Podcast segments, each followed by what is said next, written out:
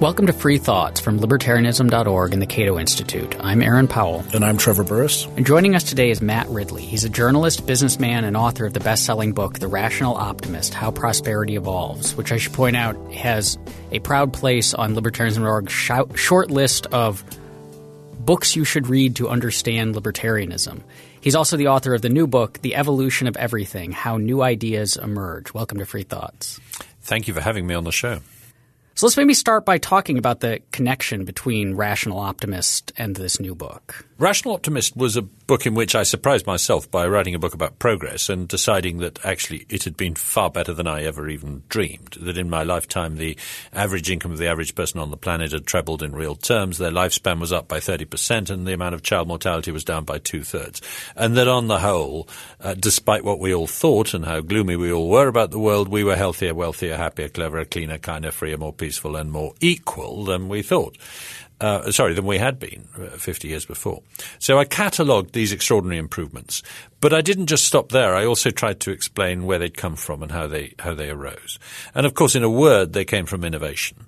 They came from innovation in technology, but also innovation in habits, so tools and rules, if you like, uh, and uh, trying to understand what why innovation happens to human beings uh, and not to rabbits or to rocks was part of the motivation of that book, uh, and it's one that I carry on in, in the current book, as it were, and particularly the idea that came out of Rational Optimist was that basically it's about recombining ideas, that, that you take two ideas, meld them together and make a third idea, or rather they meet and mate and have a baby idea, perhaps.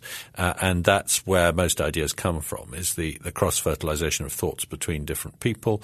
And that's a sort of equivalent to a biological process called sexual reproduction, uh, which is a key ingredient of evolution. Uh, so I then got interested in how uh, evolution is actually a very good description of how society changes as well as uh, how um, biology changes. Now, for for you personally, because I, I, had been familiar with your work with Red Queen and things like this beforehand, uh, when you're doing straight up evolution stuff, when you started doing Rational Optimist, was this? Did you surprise? Did what you found surprise you, and and where you went on this journey to like how big evolution can be from where you started originally? Yes, I did. I, I, I, certainly, you know, a long while ago, wouldn't have thought that evolution was was a apt way of describing how human society changes, because I thought human society changed because clever people told it how to change. Uh, it was commanded and controlled. It was top down. It was uh, ordered. It was planned, uh, etc. As I grew up, I became less sure of that, shall we say, uh, and I began to notice that actually an awful lot of change in society consisted of uh, emergent, gradual, incremental, unnoticed, unplanned change, uh, and that actually all the good things were like that. And all the important things were like that too. And sure, it was possible to plan something, to command something uh, in in the way of change. But actually, uh, the really interesting things, like the change in the birth rate or the change in living standards, were not the result of deliberate policy. Um, and then I realized that the Adam Smith Friedrich Hayek view of uh, the human world, that is to say, that spontaneous order emerges from the interactions of individuals, is exactly the same point as the Charles Darwin view of the biological world, that uh, sophisticated fit between form and function and complex design emerges from a, a, a an interaction among um, individual creatures and individual genes without a designer. Now, you describe the Darwin theory then, if we broaden our view of evolution, as the special theory of evolution, uh, sort of paralleling relativity, and, and so that there's a general theory of relative or evolution. Sorry. So how does that how, do, how does that break down? Yeah, this was a, an idea that a friend of mine suggested to me when I was preparing the book, uh, uh, Richard Webb, uh, that. Um, uh, you know, was was I proposing a general theory of evolution as opposed to a, a, a special theory of evolution? And I like the, the concept, so I've used it in the uh, in the book. And um, what I mean by that is that we used to think that evolution, in fact, a lot of people still do think that evolution is a is confined to genetic systems. That you have to have genes in order to be an evolutionary system. That that's the characteristic feature of things with genes, and it's also the characteristic feature of evolutionary systems that they have genes. I don't think that's true. I think any information system, because genes are particles of information, uh, any information system is capable of evolutionary change if there is an element of randomness in the way it changes, an element of trial and error, if you like, and if there's an element of selection. And clearly, both are true um, of uh, human society. That that we we try things. We don't we don't come up with a single solution. Um, we we you know different people come up with different solutions, uh, and we get the opportunity to pick through the market or through choice or, or even through democracy. We get the opportunity to pick the ones we like and reject the ones we don't like. Uh, and so, in that sense, evolution by natural selection is going on among ideas, among thoughts, among habits, among technologies, uh, among morals, among gods, uh, among businesses, businesses, and, yeah, exactly. governments, yeah, a lot of yeah. things. Yeah. So there's a lot of unconscious incremental change uh, driven by evolution in human society. Is it fair though to think of like a spectrum of from outright creationism to outright like algorithmic evolution where on the one end on the biological we've got you know there's this is random choice, random selection. There's random mutations, and they're checked against things in the world. Does the organism die? Does it live long enough to breed, and so on? Um, but cultural evolution seems like a weird halfway point, perhaps, because it's not entirely random. It does have agency. Like there are intelligent designers making design choices like I am going to try doing this thing instead of what we were doing yesterday. And then there's a selection process, but the selection process is also being done by intelligent selectors who are themselves intelligent designers. So is this does it look just like biological evolution? Because I can imagine it being weirder. It's certainly true that, that we are trying to improve the world in a way that um, Darwinism isn't. I mean, biological Darwinism isn't trying, uh, and you know that we can we, we can plan some, something, and our plan might be a good plan, and it gets selected. So in that sense, there is consciousness, there is purpose, there is aim in, in, in human in the human world. It would be foolish to deny that. What I'm saying is that to a surprising extent, that's a bad description of, of, of, how we do change the world. Because yes, people come up with ideas for how to improve it, but what really matters is having competition between those ideas and some of them surviving and some of them, some of them failing. Let me give you a very nice example that was given to me by Dan Dennett, the evolutionary philosopher. Um, uh, uh, and it's a quote from a early 20th century French philosopher by the name of Alain. He went by one one name, uh, and and he looking at the the designs of boats in the Pacific Islands. He says he thinks about it, and he says um, the badly designed ones sank and disappeared. The well designed ones were copied. Uh, it was the sea that fashioned the boats. um, uh, yeah, sure. Each person, when he built a new design of boat, was trying to make it a better one. But it was the sea that decided whether it was a better design or not. And then someone might come along and say, "Isn't it amazing that we all only have good good boats? There must be some principle of design by this." It's like, no, they're just not here anymore, like an anthropic principle kind of thing. That's right. Um, the as Douglas Adams said, you know, the, um, the, the the puddle says, "Isn't it amazing that this hole fits me so well?" Exactly. Well, we see we see that in I mean, that would seem to explain to some extent the the constant culture and arts decline attitude of you know art and music and whatever else used to be good so much better way back when and that's largely because right now we're watching that process in action and we are watching the, the good art. novels and the bad novels being written but in the past, all we have left from that are the ones that were pretty good. That's a very interesting point, and I think that's spot on. In other words, the, the, the second-rate Victorian novels don't get read, so we think, my goodness, they wrote good novels in Victorian times. Whereas today we have to labour through some, some dross in order to find the, the good ones. And the filter of history uh, is you know, one of the reasons I like classical music is because it's been well filtered for me, if you like. Um, and of course, that's partly why we have rose tinted nostalgia about the past, is because we've we, we, have only bothered to remember the good stuff um, and to preserve the good stuff.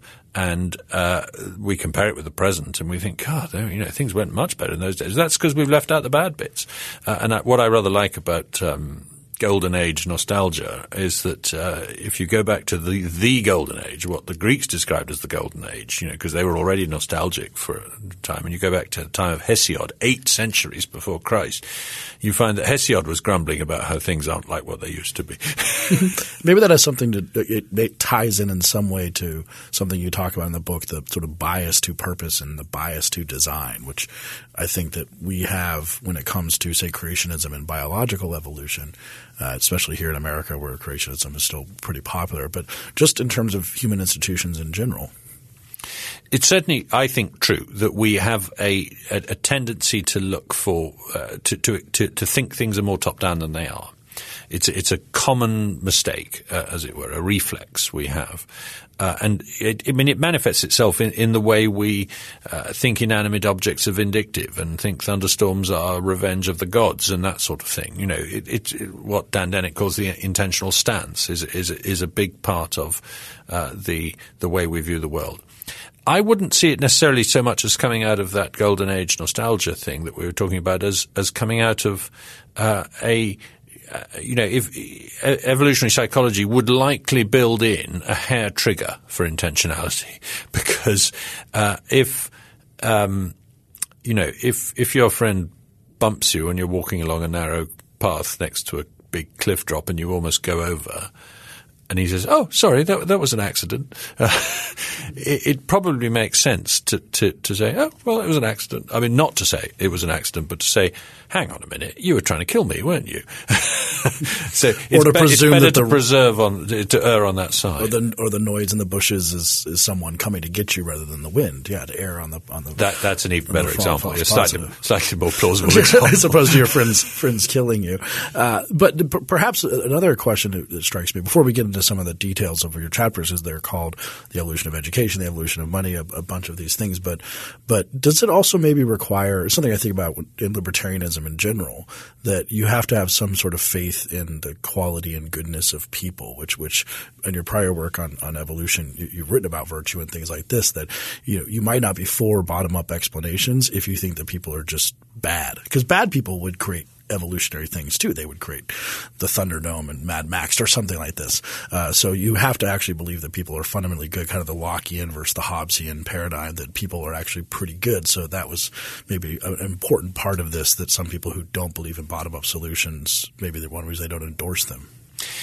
That's a very interesting point, and and the way in which this argument intersects with the slightly older or parallel argument about the perfectibility of man, uh, etc., is I think is it, which is kind of I wrestled with in my book, The Origins of Virtue, is a is a really interesting question, and you're quite right.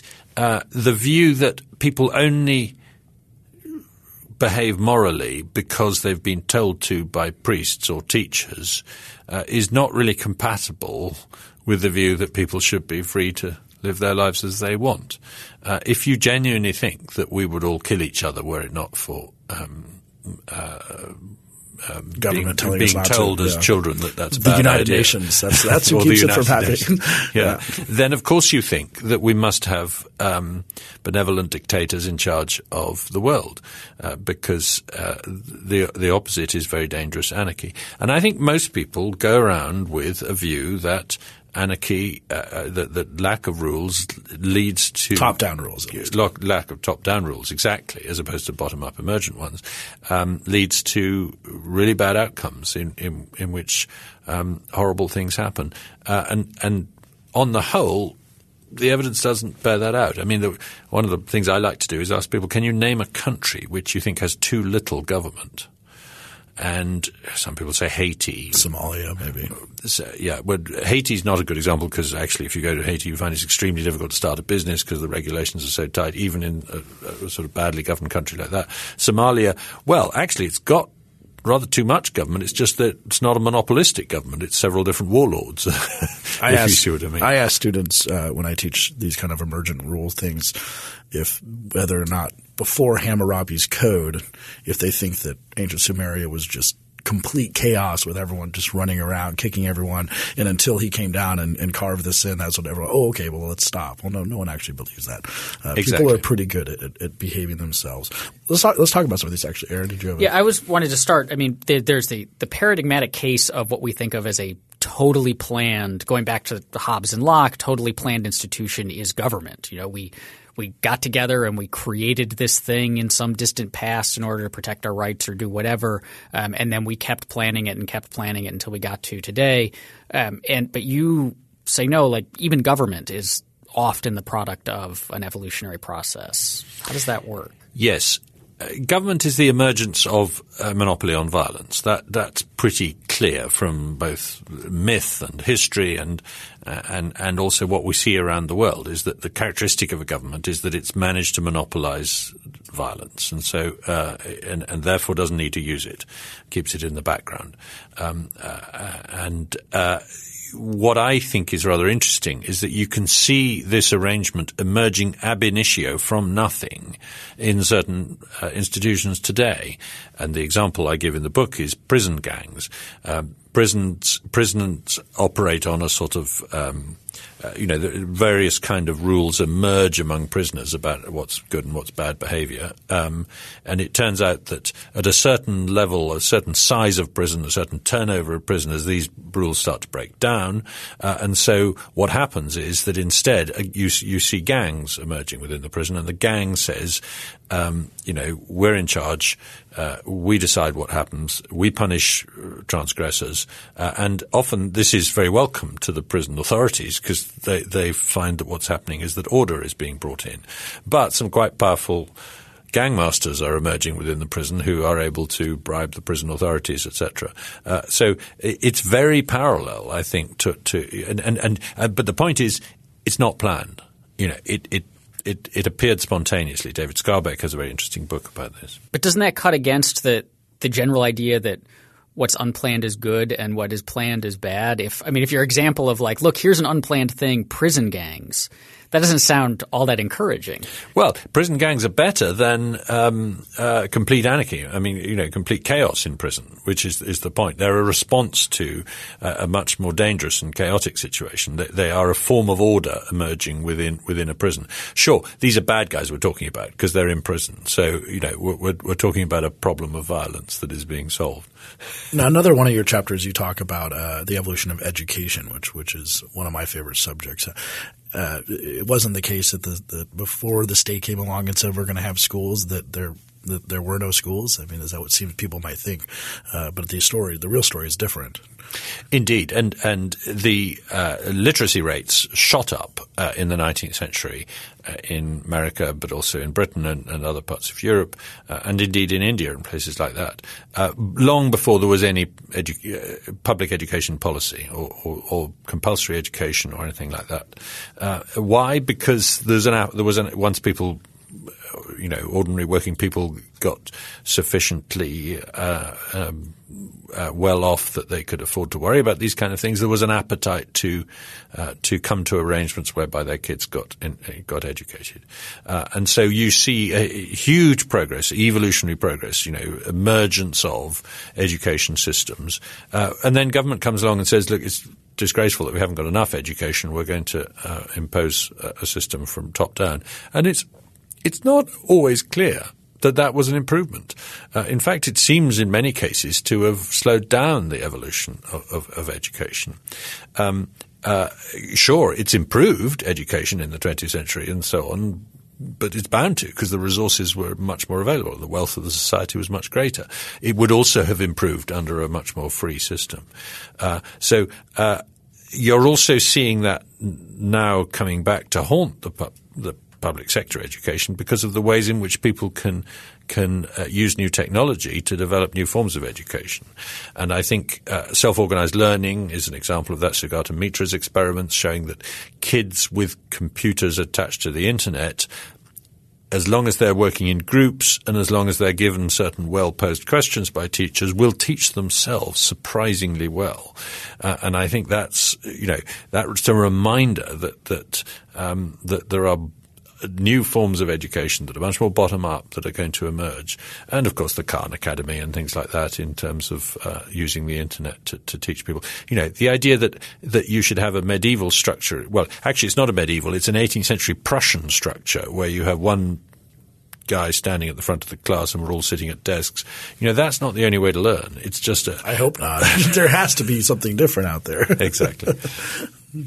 that seems to raise it another way of arguing that the other side of coming at the problem with the planned systems is so we can, you know, on the one hand say like, look, if we begin with emergent processes, then we've got this selection process going on, and it's going to weed out the things that don't work and the things that will work, and that is better than hoping that one guy or one group of experts can get us to the right thing. But then on the flip side, and we can see this with public education, is even if the planners, let's say, get it right at the time, like they come up with sitting in, you know, early 20th century, we're going to come up with a system of education that will work for all Americans. The world changes a lot and the problem with these planned things is the planners like to keep them the way they are, and we tend to be stuck with them. Well, I think what that's teaching you is that monopoly is very bad at change. Uh, and that's because change comes from trial and error uh, in an evolutionary system. And uh, so letting a thousand flowers bloom and seeing which one is best adapted to the new technology, the new situation, the new background uh, is the best way of making sure that you don't get stuck in a rut and do the same thing over and over again. Or maybe the way of talking about it could be that, or another way of talking about it could be that the government, if you think about it as an ecosystem and you and you saw something in the ecosystem, an animal with an adaptation that seemed to be counterproductive or made no sense, you'd wonder what like a peacock's tail, for example. You'd wonder what was the thing that allowed it to exist. And government has this unique adaptation called the ability to use force, which is the ability that which is why it can have things continue to exist that no one even wants, perhaps, or a Prussian model of education 150 years after it's out of date, because it has its own adaptation uh, to, to, thrive in this world, which is the ability to use force uh, in this in this specific way. Well, uh, back to the point about what government is, it's a, it's a monopoly on force, as, as, as we said, and uh, the, the key word there is monopoly. I think you know that that it, it only government only pacifies a country because it's a monopoly. I mean, if if you had two rival monopolies on force, of, uh, within a country, by definition, you've got a civil war. Uh, so, uh, so in, in, in, it has it, to solve that problem, government has to be a monopoly. But that produces another problem, which is that it can't evolve, it can't change uh, fast enough. Uh, it, it's not responsive enough to, to, new environments, and it doesn't experiment enough. Uh, it, it, doesn't try new things, uh, and uh, so, for example, political systems tend to be surprisingly long-lived. Um, they they change with revolutions, but they don't change much in between. Uh, and political reform is notoriously difficult to achieve. Uh, I make the point um, in the book that uh, if you brought Daniel Defoe, who you know wrote about riding around England describing it in the early 18th century, if you brought him back today, 300 years later, he would find everything completely changed except government, which would be horribly familiar. There's a, there's a constitutional monarch, there's a bicameral parliament, there's an unelected House of Lords, you know, et cetera, et cetera. There's something depressing about that. Is there a way, though, to introduce evolutionary pressures into government? Because, I mean, we have a system right now where we, you know, at the global level, there is not a monopoly. There's no state that controls all of it. And they are competing, but the history of humanity is filled with – destructive competition among states. It tends not to go well when two states compete with each other. Is there a way to get them more into an evolutionary process without it just being a series of wars? Well, David Hume made the point, and a lot of people have uh, continued to make this point since, that the reason Europe stole a march on China in the from the sort of 18th century on, well, from the 17th century onwards was because it was fragmented politically. And that meant that uh, during the Reformation and the Renaissance and the Enlightenment, uh, an, an, individual inventor or, or, talent of some kind could get up and leave if he didn't like the regime he was living in. And this happens all the time. I mean, if you go and look, you know, Gutenberg or the man who invented mice in China or whatever, you know, they're often move from one country to another to, to find a regime that's more congenial for them to live under. So it's very favorable to innovation, to having a fragmented continent. And the reason Europe is always fragmented is because of its peninsulas and its mountain ranges. It's very hard to unify. A lot of people tried, Julius Caesar, Hitler, Napoleon, Charles V, uh, none of them pulled it off for very long. Whereas China, which is a much more sort of concentric country with great big rivers running through it and, and uh, without very much in the way of peninsulas, um, was very easy to unify. And although it's occasionally fragmented and its its golden age was when it was a bit more fragmented, um, nonetheless, when it it usually ends up being turned into an empire. And very clearly, when it gets turned into an empire, uh, it tends to stand still um, and uh, be actually anti-innovative because it gets a regime that's that's too monopolistic. Uh, so, war is the price that Europe pray, paid for being fragmented, uh, but innovation was the reward it got for being fragmented. On that on that point, dovetailing off that, uh, is there a top-down bias in or what a purpose? Oh, sorry. Can I come back on one postscript Absolutely, to that because yeah. it's it's an interesting thought. So where does America fit into that? In many ways, it looks like China. It's easy to to, to unify as as a, North America. I'm talking about, and uh, uh, but but of course the answer is the federal structure gives you just about the best of both worlds. Um, a, a single monolithic country but with an ability to have experimental governments within it. Theoretically, um, at least. Yeah, theoretically. Right, right, at, at yeah, its best. At its best. Yeah. With, of course, the risk that that turns into a civil war over states' rights, which it does at one point. Um, but, uh, you know, its, the, the, the, the states as laboratories is a huge advantage of your system that most countries don't have. Uh, so yeah, the, the, the question I was asking was about uh, about history in terms because we were bringing up history, and you write in the book about sort of the bi- the same sort of bias that we have when we think of history, the top down view of history, as opposed to thinking about it as more organic. Uh, it kind of reminds me of some of uh, the Whig view of history that, that's Mises and, and to discussed uh, that history is directed by people and has a purpose and it's going towards something. Usually, you know, centralization and nice, classy buildings. But, but yeah, how, how is there a bias infecting our view of history? Well, I think we believe in the great man theory of history too much. Uh, we tend to to say, uh, you know, brilliant George Washington. He won. He won the war. He created the nation. Yeah, and of course he deserves some credit. But if you go back and look at uh, the surrender at Yorktown of the British forces, and this isn't a Brit complaining. A, a, a, I was just going to come back on that. Yeah, you got you. sour grapes here. it's way in the past, and I'm very glad you won that war. And it was inevitable you were going to win that war, but that's kind of the point. Mm. But if you go back and look at what actually happened, the malaria parasite played a huge role in the surrender of the, the, that particular British army because uh, uh, the um, Cornwallis had been ordered to, to to stay in the low ground around the Chesapeake Bay, and all his three quarters of his army was debilitated when the battle happened. And that's true of most wars historically. So yeah, often death in the camps. Often it's either economic or biological or uh, parasitic or something the reason why a war gets won. But nonetheless, we say, I mean, Napoleonic wars, you know, Wellington wins, not because he was a better tactician than Napoleon, but because Britain had the most money. Um, and, you know, the Allies did, as it were, uh, and, and in, you know, in the end, they were able to throttle Napoleon for that reason. So, uh, uh, the, the, the great man theory of history is that great men take history and turn it in one direction or other.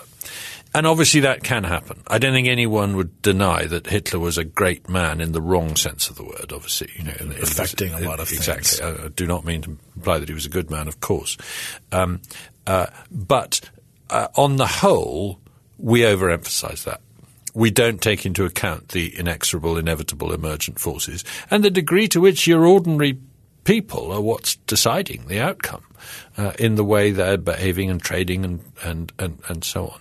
Uh, so I, I, think you know we, we, give too much credit to the people on top of history rather than the people at the bottom of history. what about the role of innovators that we have? I mean, so much of the the really wonderful stuff that's improved our lives today came from smart individuals making discoveries, whether that was Newton and I guess Leibniz for calculus or, you know, the invention of whatever these things happen to be, all are from a single person. Vaccines, Vaccines canned food, yeah. the iPhone I have in front of me.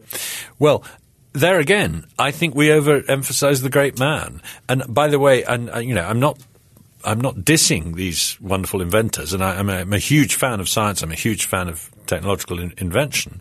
But look at, you know, do you really think that if, if uh, Google hadn't invented the search engine, we'd have no search engines? If Thomas Edison had invented the light bulb, we'd have no light bulbs. If, if, if Newton hadn't discovered gravity, we would never discover gravity. If Darwin hadn't discovered natural selection, you know, it's inevitable I mean, the, the, double helix of DNA was bound to be discovered in the 1950s. The technology had reached the point where it, where it was inevitable. So, in that sense, every single scientist and inventor is dispensable. You can do without them. You can even run over Einstein, and uh, before he discovers special relativity, and you still get special relativity because Hendrik Lorentz was on the trail and would have got there. Do you see what I mean? So uh, I mean, this sounds like I'm being very rude about these guys, uh, uh and and uh, and uh, but I'm not really meaning to. I'm just saying that that let's hear it for the ordinary technologists and and grunts who are sort of putting together the pieces that mean that actually this thing is ripe, uh, and someone's going to find it. and you know, let's celebrate the chap who find it, but let's not overdo it. The Nobel Prize tends to be, in that sense, very unfair because it selects the person who happened to be in the place to put the keystone in the arch or whatever it is. But can we can we advocate for, say, government funding of these institutions, understanding that there's a lot of uh, evolutionary bottom up stuff. So, say the Manhattan Project, who we had to get a bunch of people in there to to share ideas, but have the funding for them so they can share ideas, so they can come up with this, and so many different false starts, and we need to figure out how to do this. But at the end of it, we have nuclear weapons, which bad thing, uh, but probably going to come anyway. But nuclear power and all these things. So, so maybe government has a role in trying to direct this towards some sort of path. Well, certainly, whoever's in charge of society or whoever's taking the decisions uh, should do their best to create an ecosystem in which innovation happens. Absolutely. And what does that require? It requires, uh, you know, plentiful uh, movement of people, movement of ideas, trade, so that uh, things are coming into contact with each other. It requires resources. It requires stable infrastructure, etc. Now, does it require government pump priming? Yes, obviously, in some cases it does. But would it get uh, other kinds of pump priming, yes, that's true too. You know, in the first half of the 20th century, Britain and America were conspicuous by not spending any public money on science, whereas France and Germany did spend money on science, which were, were more successful. Arguably, Britain and America were more successful in discoveries in that period. So uh, I think the the the where the money d- comes from doesn't necessarily matter so much as how you make sure that the money and the people and the and the opportunities and the resources and the infrastructure are in place. Uh, and that usually these days is a role for government, but it doesn't sort of have to be. Well, that that that they sort of the follow up question I had on here was was kind of based on that. If you kind of think.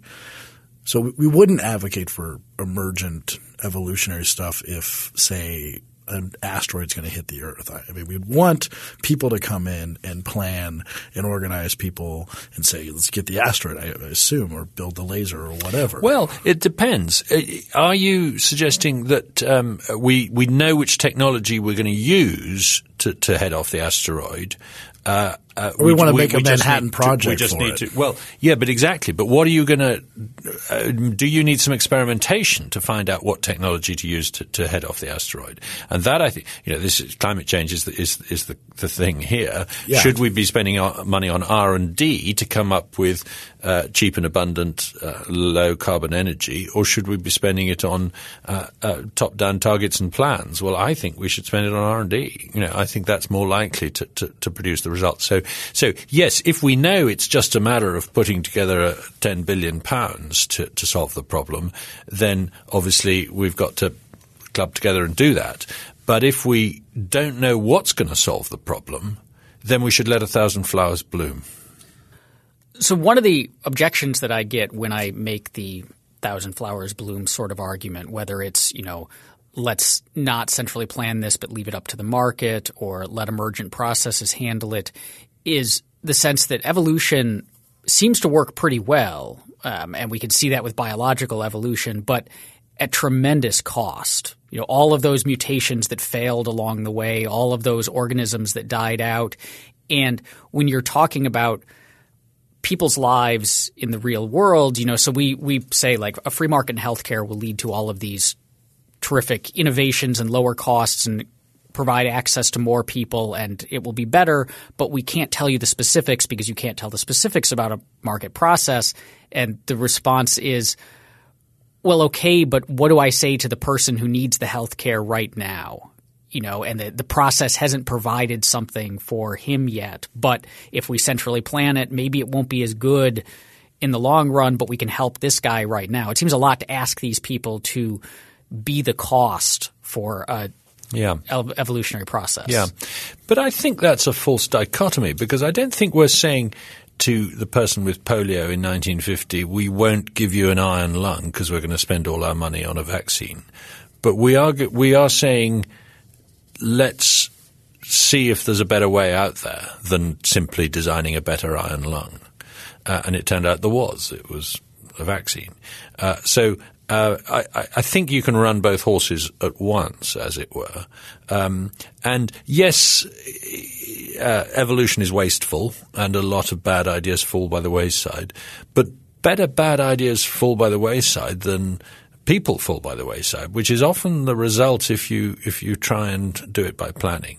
Uh, you know, uh, I, I, it's hard to argue that centrally planned systems have not been wasteful. I mean, look at often they're very wasteful of human lives, whereas at least the the experimentation is wasteful of ideas, if you like. Uh, you know, look at the economy of South Korea. You know, uh, uh, sorry, North Korea. Um, uh, well, let's look at them both. South Korea uh, is an experimental place that tries lots of different things and uh, no doubt wastes a lot of um, electricity on advertising hoardings or something futile, uh, which North Korea doesn't. Uh, but North Korea certainly wastes human lives and human potential and human happiness. Uh, and so I don't think that that's a that's a fair argument because you you can solve a problem pretty quickly with evolution often and get a better result. And and the fact that it's disruptive often means that the people who are suffering, the people who feel this pain and this waste are the inefficient ones who should be got out of the way anyway. Not not the people, but the organisations. I mean, in in that, in that, sense, should be got out of the way anyway. Uh, so, um, uh, you know, the, the vested interests are the ones who who are on the whole making that argument. Well, that that that something Aaron and I have talked about for a very long time is that maybe at the end the best argument for freedom and also the evolution that comes with freedom is that it minimizes the damage of being wrong in, this as opposed to governments will maximize the damage of being wrong because we're all wrong often. I mean, if we're all humans in government or markets, we have a bad idea and, and we, we, we run with it and it doesn't work. But that and that would be a dead end in the evolutionary change if you if you let the evolution go. But if you have government with this unique ability, wrongness can go on for a very long time at very high cost. Yeah, let me let me tell you a story about a, a really rather inspirational guy who's just left the UK government but has been there for five years. Uh, it was brought in from the IT industry called Mike Bracken. And he was given the problem five years ago of uh, these gigantic IT projects that where hundreds of billions of dollars are spent and then you end up trashing the whole thing at the end because it doesn't work. Uh, government uh, projects, government projects, exactly, exactly. UK. Yeah, exactly, the same sort of thing. Uh, and and and he has basically kind of stopped that in the UK. I mean, we haven't had any of those in, in recent years. And and I, have asked him how did he achieve this, uh, and it's all about saying instead of designing the whole system, you've got to fail fast get a get a little bit of out there, test it in the real world, get another little bit out there, try it, try, keep trying it on a small scale, uh, not just piloting. You know, that's piloting the whole thing. He's saying do, do it in stages uh, and test it at every stage, uh, evolve it uh, essentially. Uh, but I, I, was very struck by his use of the word failure. There, you know, uh, I want you to fail. Uh, you know, I want you to, to discover what's wrong with this. you know, don't say it's not ready to be used yet.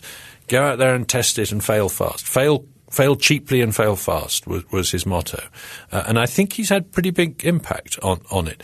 I mean, he he may be one of many examples, but uh, you know his his uh, his model is now of interest to other countries around the world. I know that you know, etc. So so. Uh, I, th- I, think there are ways of, of doing it even within mono- mon- um, monolithic structures. Do you do you fear that the more the government grows with this this unique power of force, um, that it will constrain the evolutionary growth of society when there are a lot of more there are more entities out there that have this granted power and therefore are not going to be easy to get rid of and so maybe we won't be evolving as fast as we might or as we could have there's certainly an arms race between monopolistic and bureaucratic and uh, uh, anti-innovation uh, tendencies and the opposite, as it were. Uh, I think the good guys will stay one step ahead of the bad guys because, as you've seen with the internet, you know, it was it was out of the blocks and three quarters of the way down the track before government even realised it existed. so it thank God, thank God, and couldn't catch up and, and, and, and regulate it. But then you take examples like genetically modified crops in Europe or uh, electronic cigarettes, and you see how vested interests working through monopolistic governments are managing to stifle innovation almost completely and keep keep new products out of certain markets almost completely. And and and yes, I do worry um, that the, the the the power the, the the political power that not necessarily government but you know corporations can achieve through lobbying government often uh, is sometimes sufficient to, to stop this process happening. And when you then look at the history of innovation and the history of progress, it's a pretty rare flower. It's it's it's it's you know it's in America in the 20th century. It's in uh, Renaissance Italy in the 15th century. It's in Arabia. It's in China. It's not everywhere. You know, it's in Holland in the 17th century, etc. But you know, you can imagine an asteroid landing on the wrong part of the world, and and, and suddenly there's nowhere doing this thing, and, and everybody is is is run by um, uh, very uh, um, neophobic governments, as it were. Free Thoughts is produced by Evan Banks and Mark McDaniel. To learn more about libertarianism and the ideas that influence it, visit us on the web at www.libertarianism.org.